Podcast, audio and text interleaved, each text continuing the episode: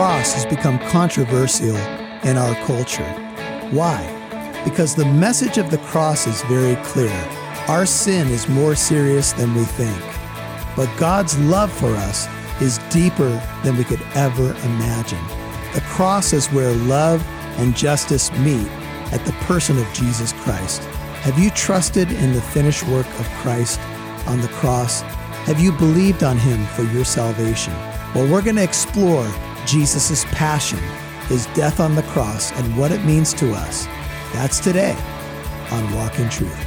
Welcome to Walk in Truth with Michael Lance. Walk in Truth is a ministry of Living Truth Christian Fellowship.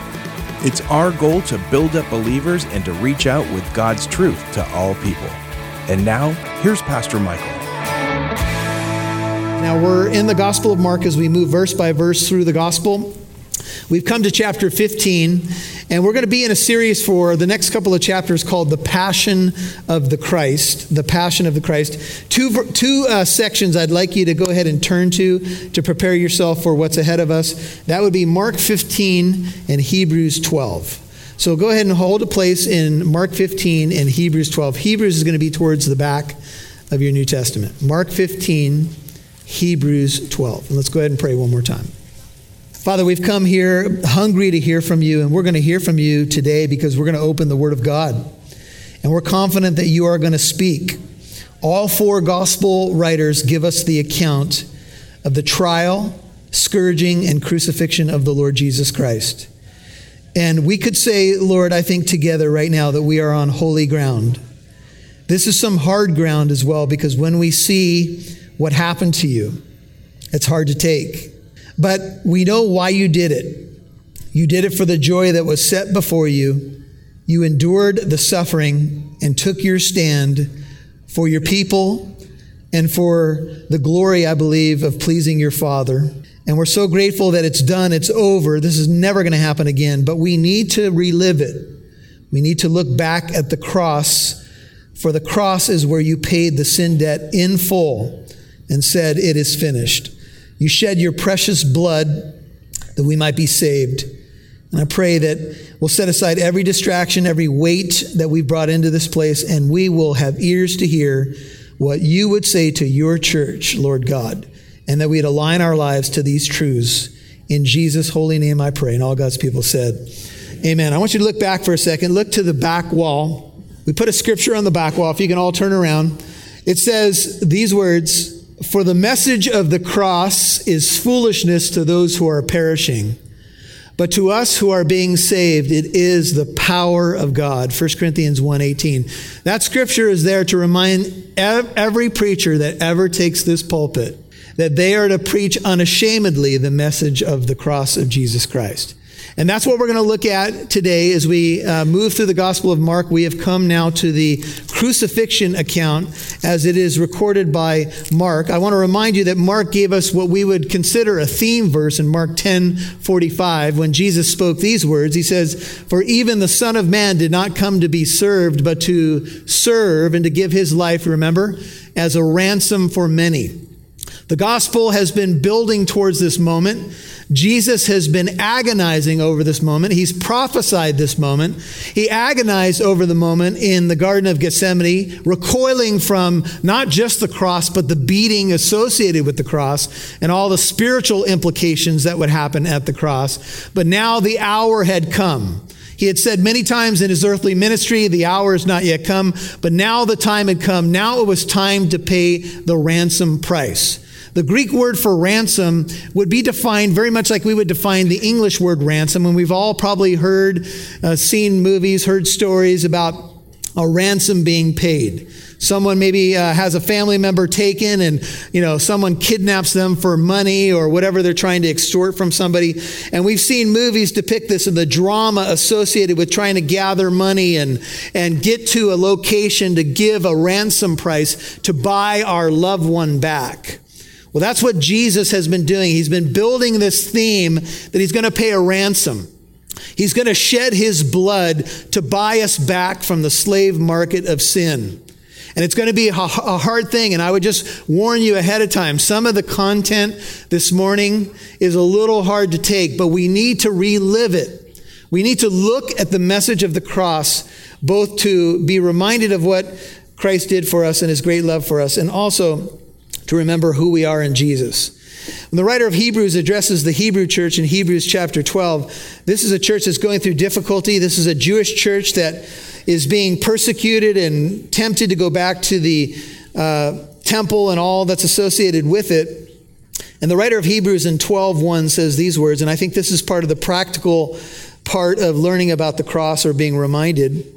Hebrews 12:1 says, "Therefore since we have so great a cloud of witnesses surrounding us, let us lay aside every encumbrance and the sin which so easily entangles us, and let us run with endurance the race that is set before us." fixing our eyes on Jesus, the author and perfecter of faith or our faith, who for the joy set before him endured the cross, despising the shame, and has sat down at the right hand of the throne of God. For consider him who has endured such hostility by sinners against himself, so that you may not grow weary and lose heart. We need to consider the cross of Jesus Christ often. In fact, Paul, when he came into Corinth, said, uh, I knew nothing except Christ and Him crucified. The center of what we do as a church, the message that we preach is hope in a death instrument, but it's not just about the death instrument, it's the one that's dying on that cross. The cross has become a symbol of hope, and the hour to pay the price, the redemption price, has come. Jesus knew what was coming, and you know, you could imagine as you read these events happen, it, it, had to be very difficult for him to know what was coming and still go through with it. After all, he was fully human. He knew all the details, all that was going to happen to him, and still had to face it. And I think this uh, knowledge amplifies and intensifies what he was feeling as he was in the Garden of Gethsemane.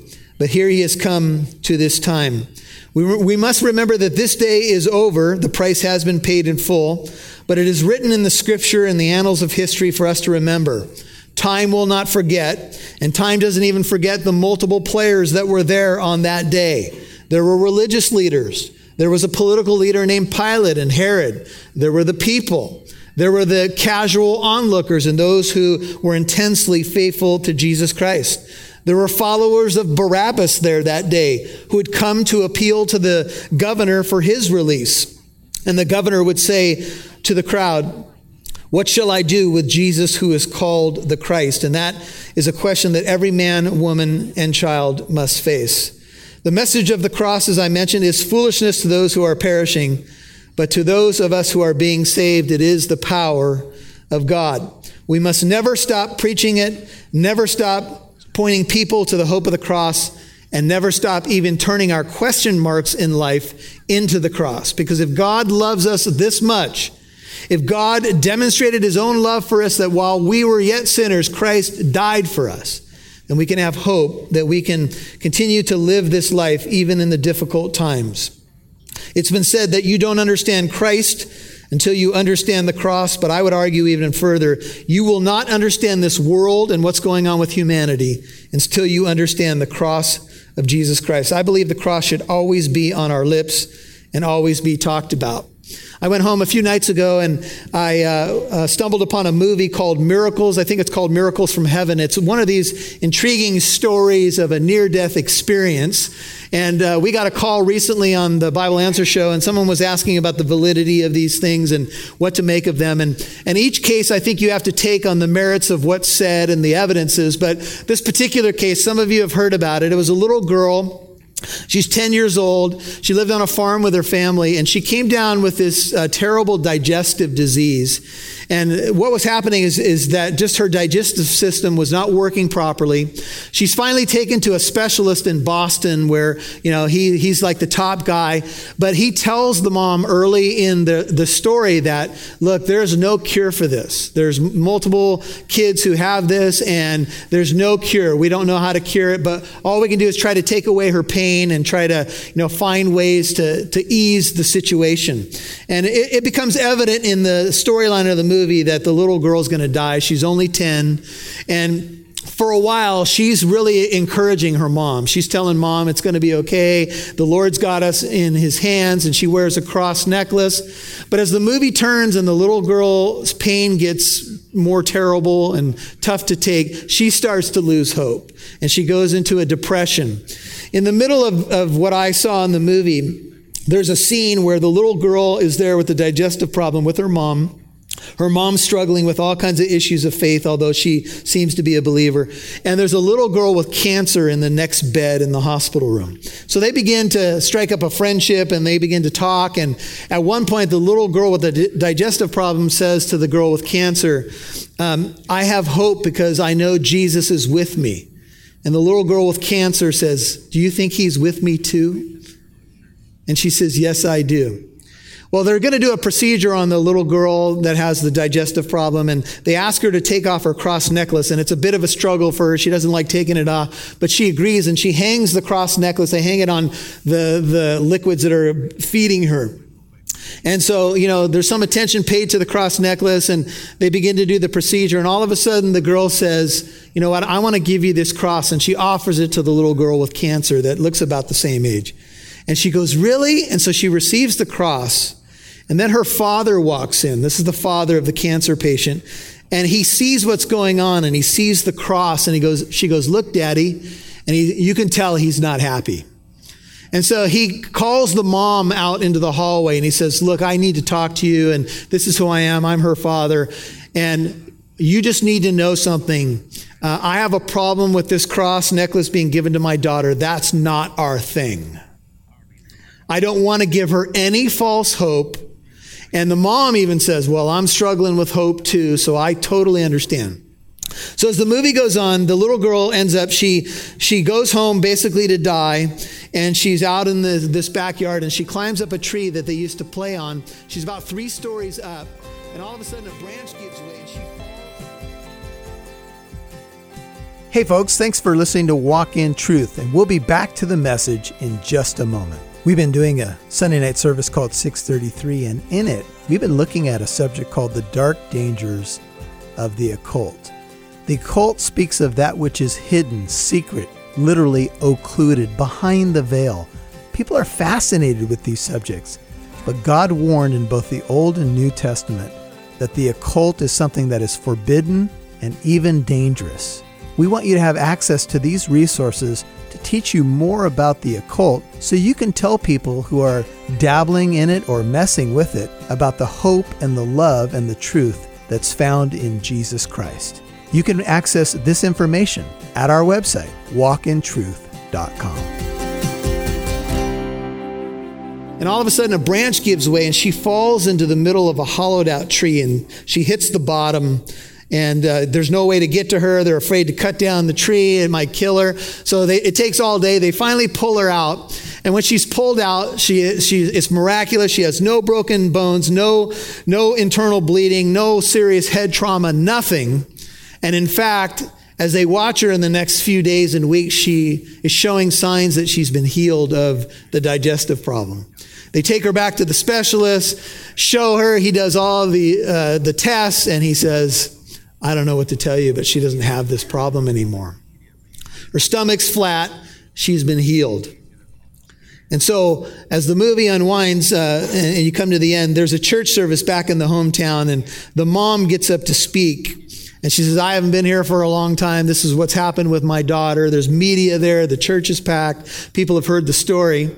And after she tells the story and the little girl comes up all healthy and stuff, someone in the congregation, you can understand it, stands up and says, Was she really that sick? Did she really have a terminal disease? Because, you know, people are trying to do these kind of stories. Who knows what their motives are? Maybe they want to make money. Is this really true? And all of a sudden, in the back of the church, a man stands up.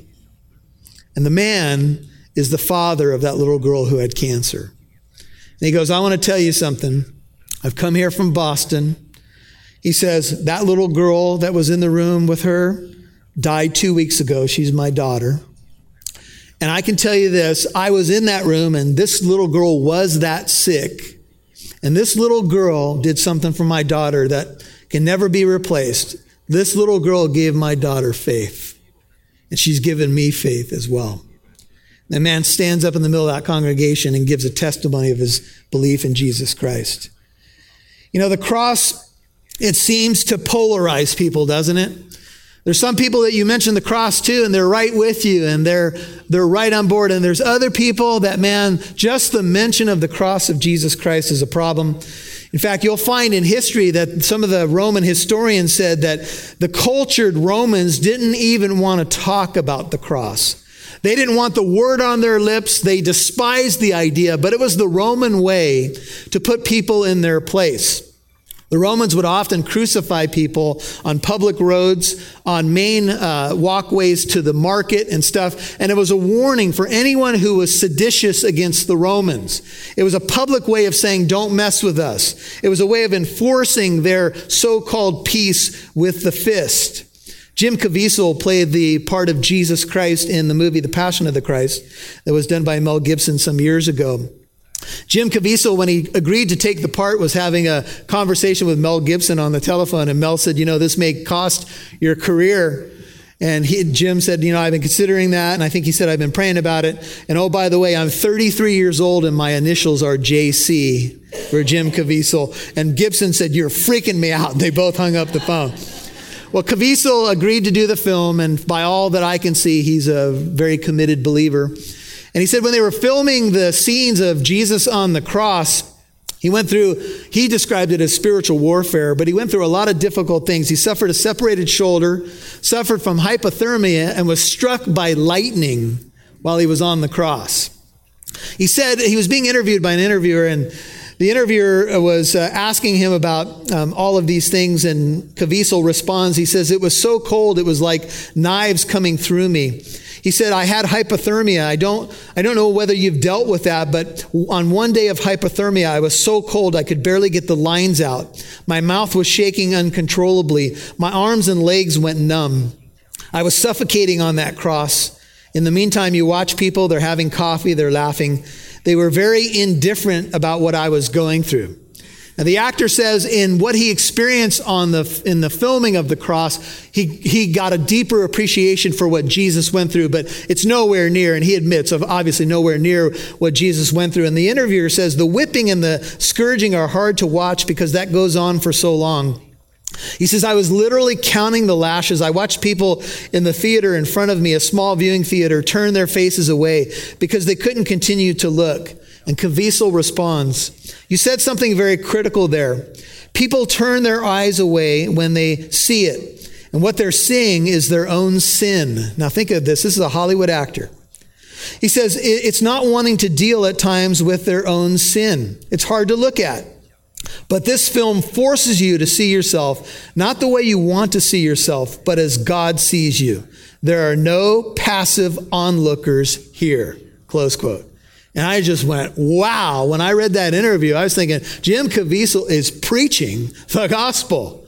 He is saying, look, the truth is going to hit you right between the eyes as you have to deal with the cross of Jesus Christ. Jesus Christ uh, did face the cross and he had to face it sadly alone, but his father never left him alone.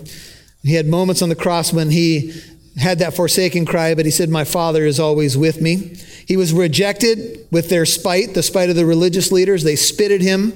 They've already uh, blindfolded him and hit him with blows in the face over and over again. He's swollen. He's bloodied. He's probably been all night in mul- up all night without sleep in multiple all night trials. And now he will come before Pontius Pilate. The cross in many ways becomes a mirror for people. It's a mirror to look at your soul, to look at your life and ask yourself about this message of the cross. I heard a story about an Indian chief, and uh, she came to a mission statement station, and she was hanging outside the missionary's hut, and on a tree was a little mirror.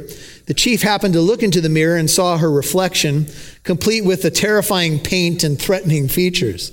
She gazed at her own frightening countenance and started back in horror, exclaiming, Who is the horrible person looking at me in, from inside that tree?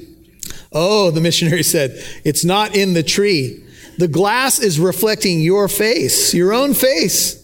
The chief would not believe it until she held the mirror in her hand. She said, I must have this glass. How much will you sell it for? Oh, said the missionary, I don't want to sell it. It's not for sale. But the woman begged until finally he capitulated, thinking it might be the best way to avoid trouble.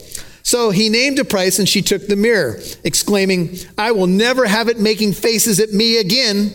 She threw down the mirror and broke it into pieces. This is precisely what the religious establishment did with Jesus Christ. They would dash the mirror of their souls. They nailed him to a cross only to find that this particular action magnified the reflection even more. You can try to break him, you can try to curse him, you can try to destroy him, but you will never change the truth of the cross.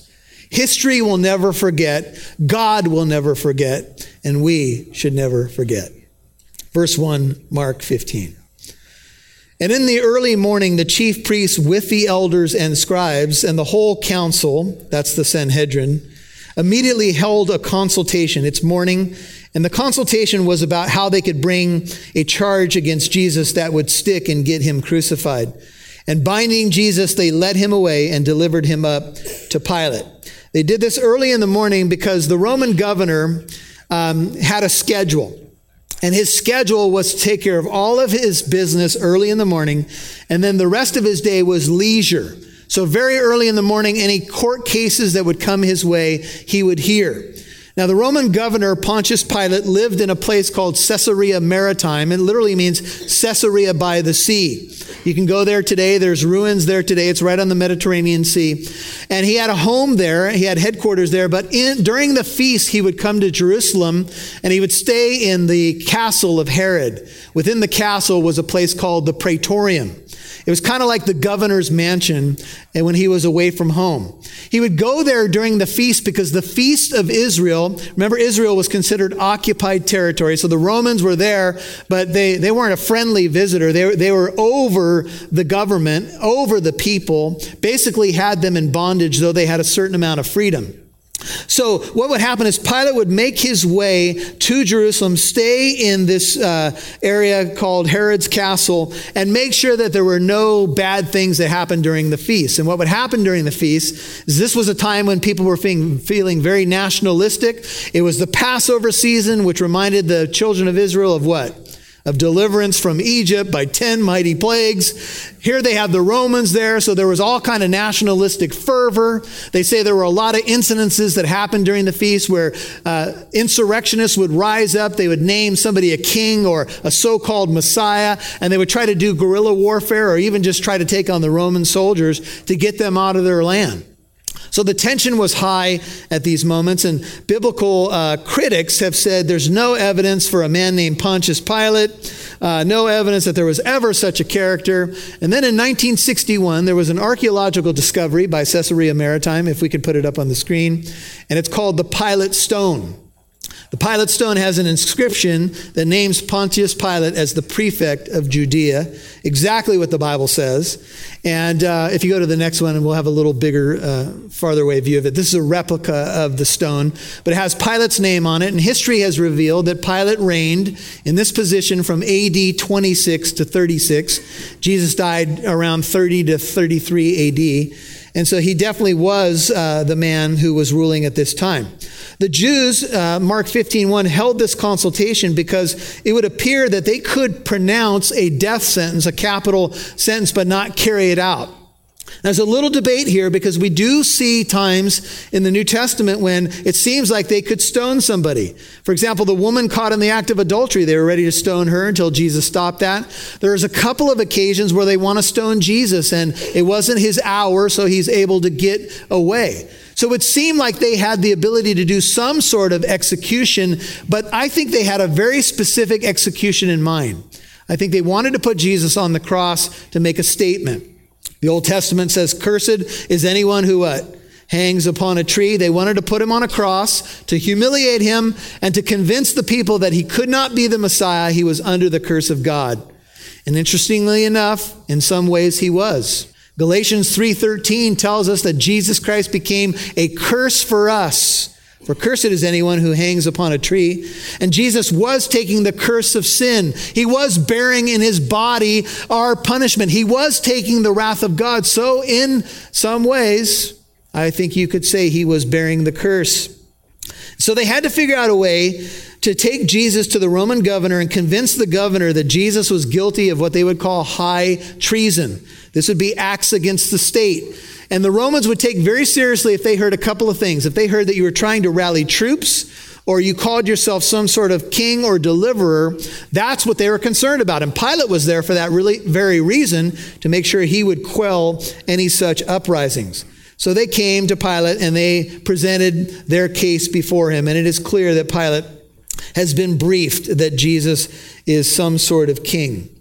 In John 18, 28, if you turn there for a second, uh, turn to John 18.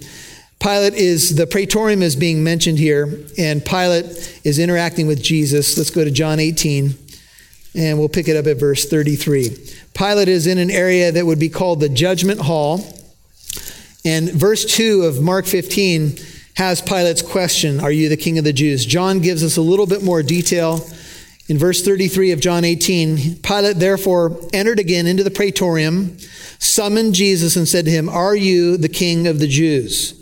Jesus answered, Are you saying this on your own initiative, or did others tell you about me? John 18, 35. Pilate answered, I am not a Jew, am I? Your own nation and the chief priest delivered you up to me. What have you done? Jesus answered, My kingdom is not of this world. If my kingdom were of this world, then my servants would be fighting that I might not be delivered up to the Jews. But as it is, my kingdom is not of this realm. Pilate therefore said to him, So you are a king? Jesus had been beaten and probably wasn't terribly impressive at this point. Jesus answered, You say correctly that I am a king. For this I have been born, and for this I have come into the world, to bear witness to the truth. Everyone who is of the truth hears my voice. Pilate said to him in these famous words, What is truth? Hey, folks, this is Pastor Michael, and I appreciate you listening to today's message. I want to tell you about the store at walkintruth.com. On the store, we have a brand new teaching up. It's on the occult. It's called The Dark Dangers of the Occult. And we have taught on the subject of demon possession, and we also have taught on the subject of Wicca or witchcraft. And there's more to come. And you need to know about this subject. You need to know what's going on with the occult, what the Bible says about it. It warns about it being forbidden, it warns that you should not mess with it. But there's also something else. We need to reach out to people in love with the truth of Jesus who've gotten involved in the occult. You can have access to this information, these resources to learn more and to become a more effective ambassador for Christ. It's all available at the Walk in Truth store at walkintruth.com. Thanks for listening to Walk in Truth. Pastor Michael would love to hear from you. You can write him when you visit walkintruth.com.